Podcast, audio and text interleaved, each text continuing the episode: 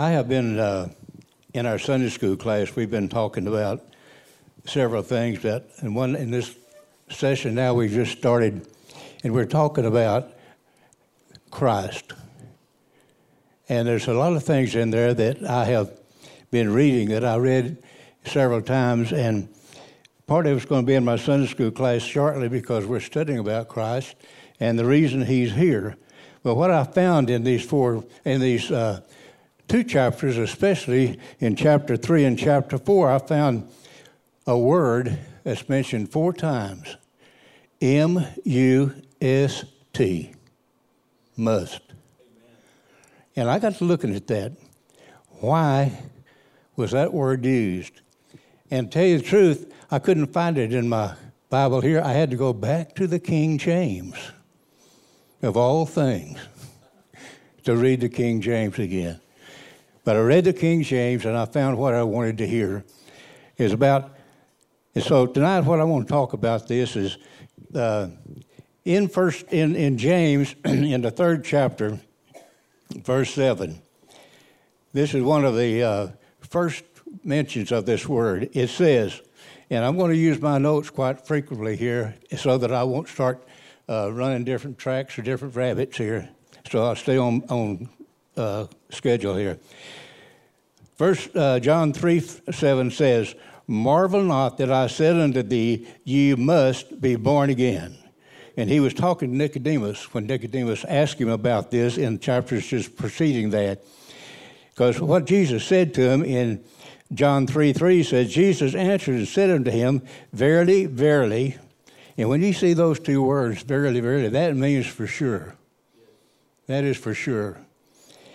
I say unto thee, except a man be born again, he cannot. Now remember, he cannot see the kingdom of God. So we must be born again. And that's one thing that we need to teach uh, from the great cradle up, teach our children until they become of, of the age that they can understand what we're talking about. But we must teach them and lead them. And I am so glad that we have people in this church that are interested in the kids. I don't have that many now. I've got a, two or three great grandkids that I don't get to see too often but I know that they're being taught also. And then uh, verse 4 Nicodemus says unto him, How can a man be born again when he is old? And can he enter the second time into his mother's womb and be born? Jesus said, Verily, verily, I say unto thee, except a man be born of water and of spirit, he cannot enter into the kingdom of God. That which is born of flesh is flesh, and that which is born of the Spirit is spirit. And I could go off on a long tangent here on, on this word water and what it means, but in short, I'm going to tell you water is the Word. The Word is the water. And we'll get into that a little bit later on. But in the second uh, mention of this, you'll find it in John 3.30 said, He must increase, but I must decrease. This is John the Baptist talking. After he had, for six months, he'd been preaching the gospel leading up to Christ. And so one of the disciples went to him and told him, said, Hey, this man's doing more than you're doing. So that was the answer that John gave, uh, gave him. He must increase, or Christ must, uh, his, his presence and his success is but the beginning of a most a glorious and universal spread of righteousness, peace, truth, and goodwill among men. When he started his ministry, he started something that's been going on for years and years and years and will continue to go on. So we need to keep that. And then John says this I must decrease. My baptism and teaching as pointing out the coming Messiah must cease because the Messiah is now come and has entered publicly on the work of the glorious ministry. So John has to fall back just a little bit and let Christ have his say and have his walk and where he, he has led him up, he's introduced him, and now it's time for Christ to start his ministry. Then you find uh, again in, and I like this one because the, the Jewish nation didn't like the Samaritans. In fact, they, they had a name for them called dogs. That's how, how much they didn't like them. But this, is, this one is found in the fourth chapter, verse 4, and it said, He must go through Samaria. And there's for two reasons. First, it was three days closer. They wanted to always skirt around and made the journey much longer, but he wanted to go straight through. But secondly, he did it to obey divine orders so he could have the story that we're about to talk about, and that's at the woman with the well at the well. He knew beforehand, because Christ knew everybody. Uh, in some of the words that I've read, says that he knew everybody, and he did not he did not stop to think about you because he already knew you. He knew where you were, what you were doing, and where you were going, what you thought. And so he didn't have to take a man's word for. It. He didn't have to explain what I don't have to explain what you, he know about you that I know. He knows it already. So we have to be careful about what we're saying, what we're doing. But he says he must go. Then he said, There cometh a woman of Samaria to draw water, and Jesus saith unto her, Come, give me to drink. Then saith the woman of Samaria unto him, How is it that thou, uh, being a Jew, askest drink of me, which am a woman of Samaria? For the Jews have no dealings with the Samaritans. Verse 10 says, Jesus answered and said unto her, If thou knowest the gift of God, and who it is that saith to thee, Give me to drink, thou wouldst have asked of him, and then he would have given thee living water. The living water, that's our living water. We read this Bible, that's where we get our, our life from. The Word of God. So, out of these sections of Scripture, we find several gifts that are given to us, given to mankind. And so I'm not going to read all the scriptures that are in this, but starting in John 4:10, the gift of God. There's eight divine gifts given to man: Christ, Holy Spirit, spiritual gifts, salvation, eternal life, divine call, God's gift, and ministries. All those are given as gifts to you and I, and we should operate in those because God has ordained that when He gives us those gifts, we're to use them, and we need to use them for God. And then they have also they have uh, ten gifts uh, from the gospel, uh, talking about the living waters. We have grace and truth. We have the living water. We have the Holy Spirit. We have a perfect example. We have God's Word. We have the glory of God. We have the true bread, we have eternal life, and we have peace, and we have answer to prayer. The living water is unfailing and eternal water. And when you look at Jeremiah 2 3, uh, 213 and 1713 and Zechariah 14 8, it gives you a, a rundown on the different waters. The living water is found in Jeremiah 2:13, "For my people have, have committed two evils. They have forsaken me and and uh, forsaken me, the fountain of living water, and hewed them out of cisterns, broken uh, cisterns that can hold no water. That area over there was very dry and uh, desolate land that they had rivers and things like that, but sometimes they dry up, so they would dig wells and cisterns. And I, th- I looked at that and I thought, the wells cracked, the ground would crack, and the water would soak out. And I thought about us as human beings. What about our life? Are we a dried up cistern? Do we let the Word of God spill through us? Or do we let it stick to us? Do we let it stay in us? And it's a must that we do. We must keep the Holy Spirit working alive in our bodies. It's a spiritual thing, And so it's a spiritual thing that we have to look to and live with, but we must keep it in our bodies and we're not letting any of it leak out. And I can, I have personal experience. I was so busy working for God that I forgot to read my Bible. I mean, I was busy.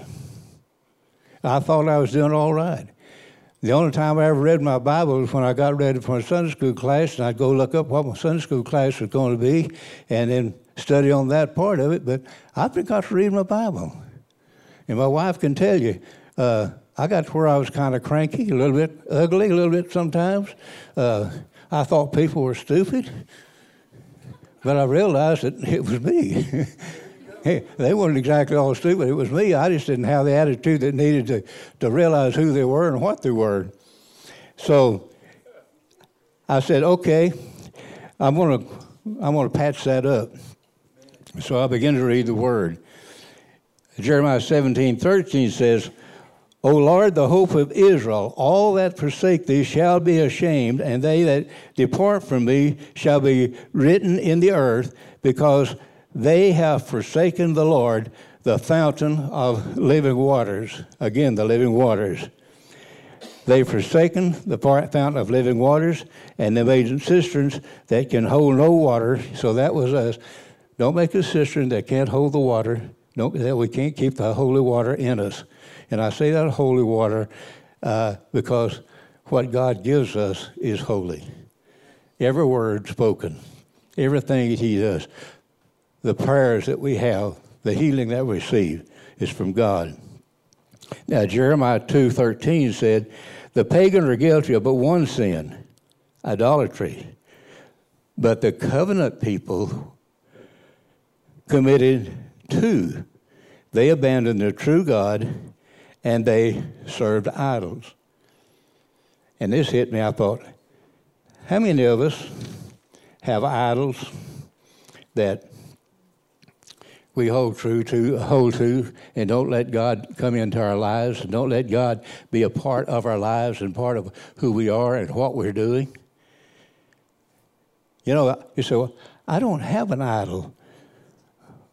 What about when the preacher's preaching and it's getting a little bit past noontime when the cowboys are kicking off? Do you get a little antsy? Do you wonder why? You know, well, the cowboys haven't showed me a whole lot. So I don't see any need to get real anxious or, you know, upset whether I'm there or not. But other things can be an idol to us. So we just need to remember that God's house is a time for the church together in it. And when you're here, you're part of the body of church, uh, body of Christ. So I thought, hmm, I don't want to serve an idol. But they, they forgot God and the fountain of life. They lost the light, their prosperity, the happiness, and secondly, they hewed out broken cisterns. They joined themselves to idols from whom they could receive uh, neither temporal or spiritual good. Their conduct was the excess of folly and blindness. Now, what we call here broken cisterns mean more properly such vessels as were ill made. Is your, uh, is your vessel ill made today? Are we truly born again, living born again?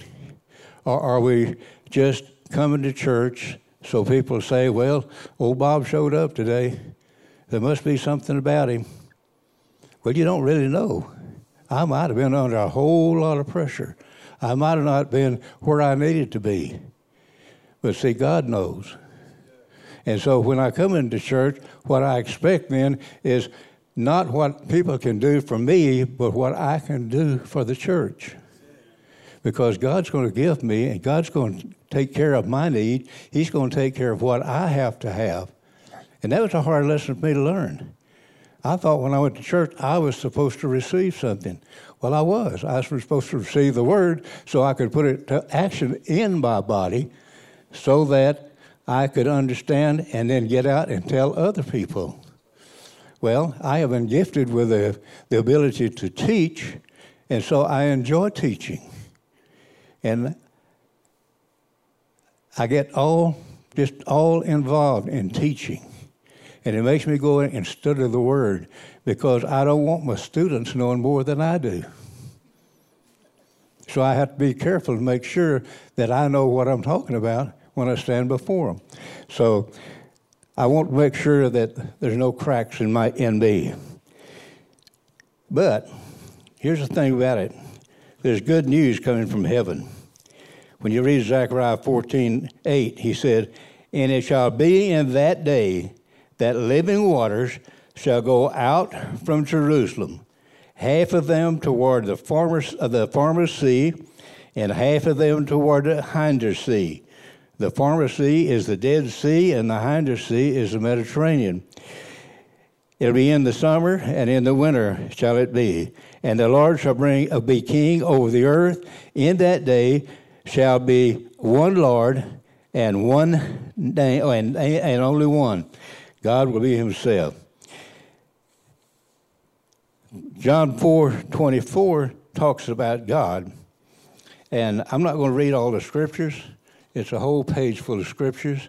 But I'll tell you this that there was 316 scriptures mentioned right here. 316. I thought about writing a book, but I thought I'd wear my printer out trying to print all the pages. So I just I put it down and I'm going to let you read the book and you'll find them.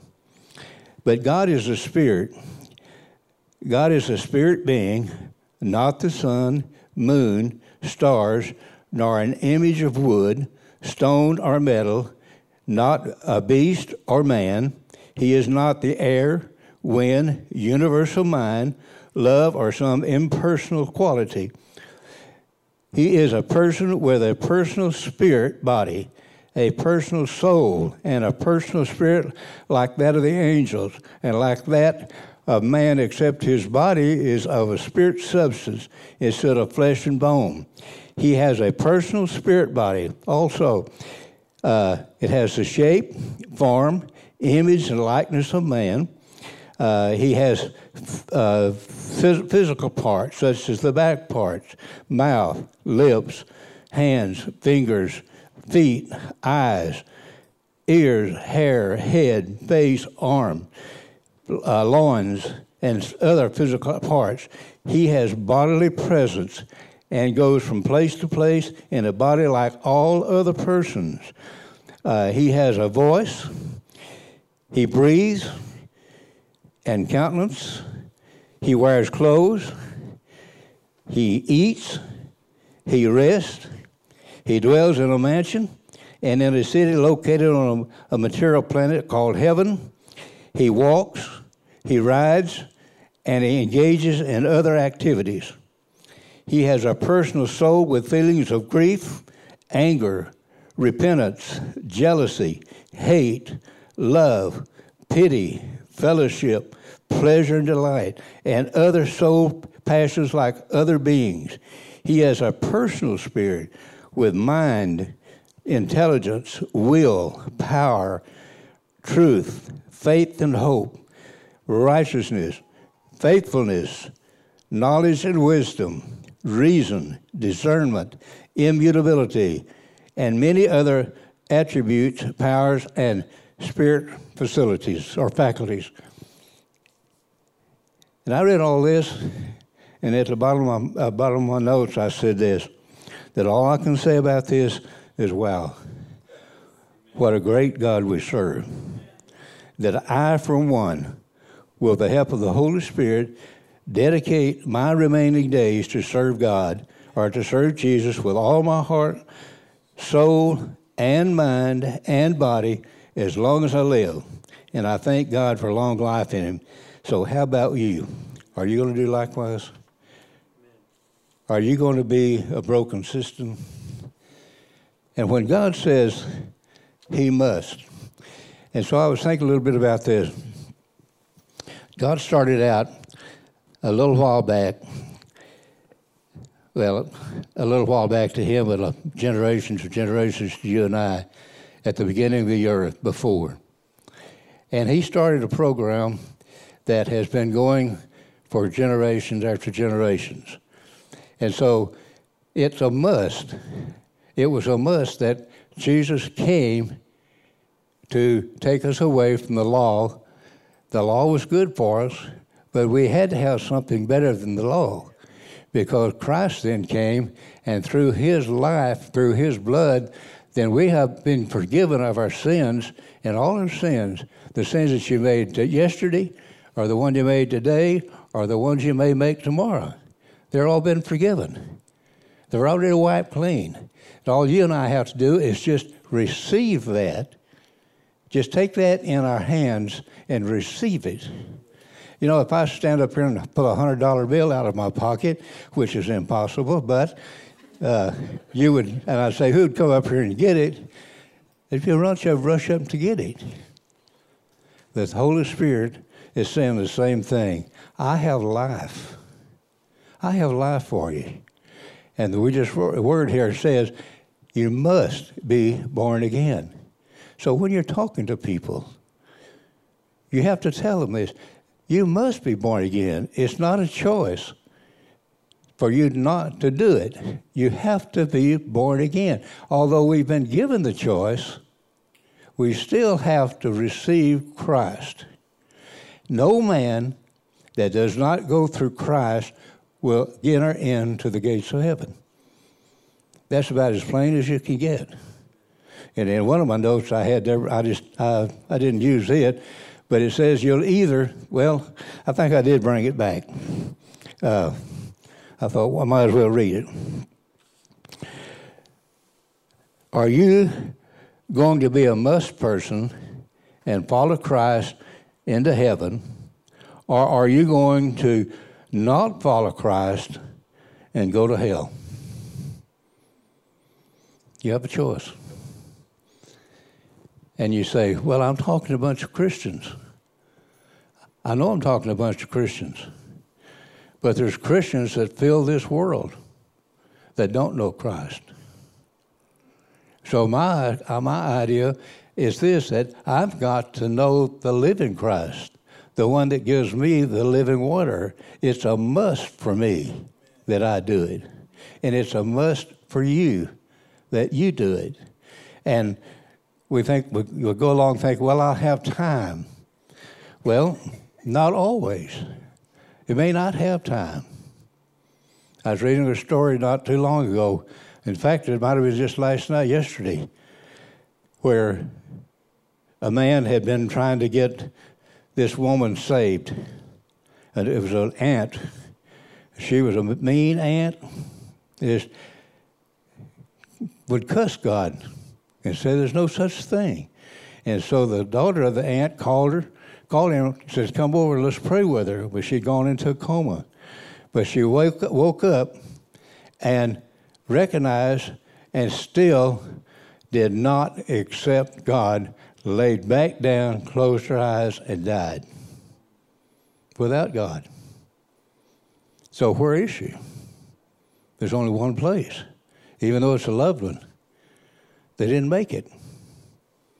So, I'm saying to you, Talk to your loved ones, talk to your neighbors, talk to anybody you can, but most of all, live the life because people are going to look at your life more than they will look at your words. You can speak things, but are you going to live it? You got to live the life. And so tonight, uh, I would just like to say this. If you know somebody that's not, that's not living for God, Maybe they've lived for God at one time, but maybe they have let a little crack uh, come into their bodies, into their minds, into their hearts. Go to those people and take this word here where John says that we must, we must, we must, and get it over to them. That is a positively capital M U S T, that men listen to God and drink the living water. I like it because after these last few words that we're talking about here, uh, when he's talking about in Jeremiah, uh, I mean in uh, what I had on this other page. When he's talking about it, he says, after or in, when new heaven and new earth is here, that there's going to be living water that's going to flow out of under Jerusalem. That's the living water. That's going to be Christ and the living water that's going to flow out. And so we want that living water. We want that water that's not stagnant, that's not polluted, and we want that living water to be in our lives and in our hearts and in our minds, in our homes, and anything that we live where we live and where we work. Let our light shine. Because it says in there that when we were born again, we became a light. And we must let that light shine. And the way we can let that light shine is help spread and give people this living water. So, Father, I ask tonight, as we've had this little brief discussion, that if there's any heart, or if there's a known person that is not right with you, that tonight they will make their heart pure for you, that they will take a drink of that living water. Just as Christ said to the woman at the well, You can give me a drink that will cause me to be thirsty again because it's not a satisfying water. But when you take the living water, that is a satisfying water. That is a water that keeps producing and keeps producing until we are filled to an overflowing. And let that overflow flow out of us into the hearts and lives of those that are near and far to us. Let our light be a shining light. And may your love just radiate from our bodies into those that we come in contact with so that people will say, There's something different about you. There's something different about you. And I look forward, to our Father, to the day that we have this new building sitting on top of this hill, shining like a bright star, that people will come by and notice this new structure with a name Trinity Life Church, learning that they can come and knowing that they could come to this church and they too can drink of that living water and receive you as their Savior. And we give you praise and glory and honor in the name of Jesus. Amen. Let's all stand together. Bob, thank you. All I can say about that is the Word of God is beautiful and it has been beautifully delivered by our elder tonight. Thank you, Bob. Wow, I feel so clean, don't you? Just fresh. As we conclude in prayer tonight, Brother Anthony, I want you to give our benediction tonight. Would you come and just stand with me here? I'll have you close, give our closing prayer. As right before Brother Anthony closes our, us in prayer tonight, I want us to pray. Let's remember Homer Gray. Let's remember Maria Castile. And let's remember uh, Benny Grissom. Uh, you notice that uh, Brother Keith and Sister Michael weren't here tonight. And they're in Oklahoma City. Her, their dad had some heart issues. His dad had some heart issues. I've known Brother Benny for a very long time. So I'm going to ask Brother Anthony, to, would you pray over Maria, Maria, Homer, and Benny, and then just conclude us in prayer? It's been so good to see you tonight, brother. Heavenly Father, we just thank you, Father, for your word uh, that never comes back void. Uh, Father, we lift up our brothers and sisters to you tonight, and we just ask you for your, your healing touch. We ask you, Lord, that you just uh, be with them, Lord. Walk this journey with them, Lord, in this time. And uh, Father, we just uh, thank you for who you are, that, that you're a God that is for us every day, that your grace and mercy are new every single morning. And so, Father, I just ask a blessing over your people tonight, a blessing on the rest of your week and their week. But, Father, a blessing on this church. May this church be the light in this city. And so, Father, we know that you are able, and, and we pray, Father, for the needs of this church, Father. We thank you for your promises. We thank you for your word today. So, Father, we just ask you to be with us, and we ask you just continue let the light shine in our path. And we thank you, Jesus, for who you are, the author and the finisher of our faith. In Jesus' name, amen. amen. God bless you.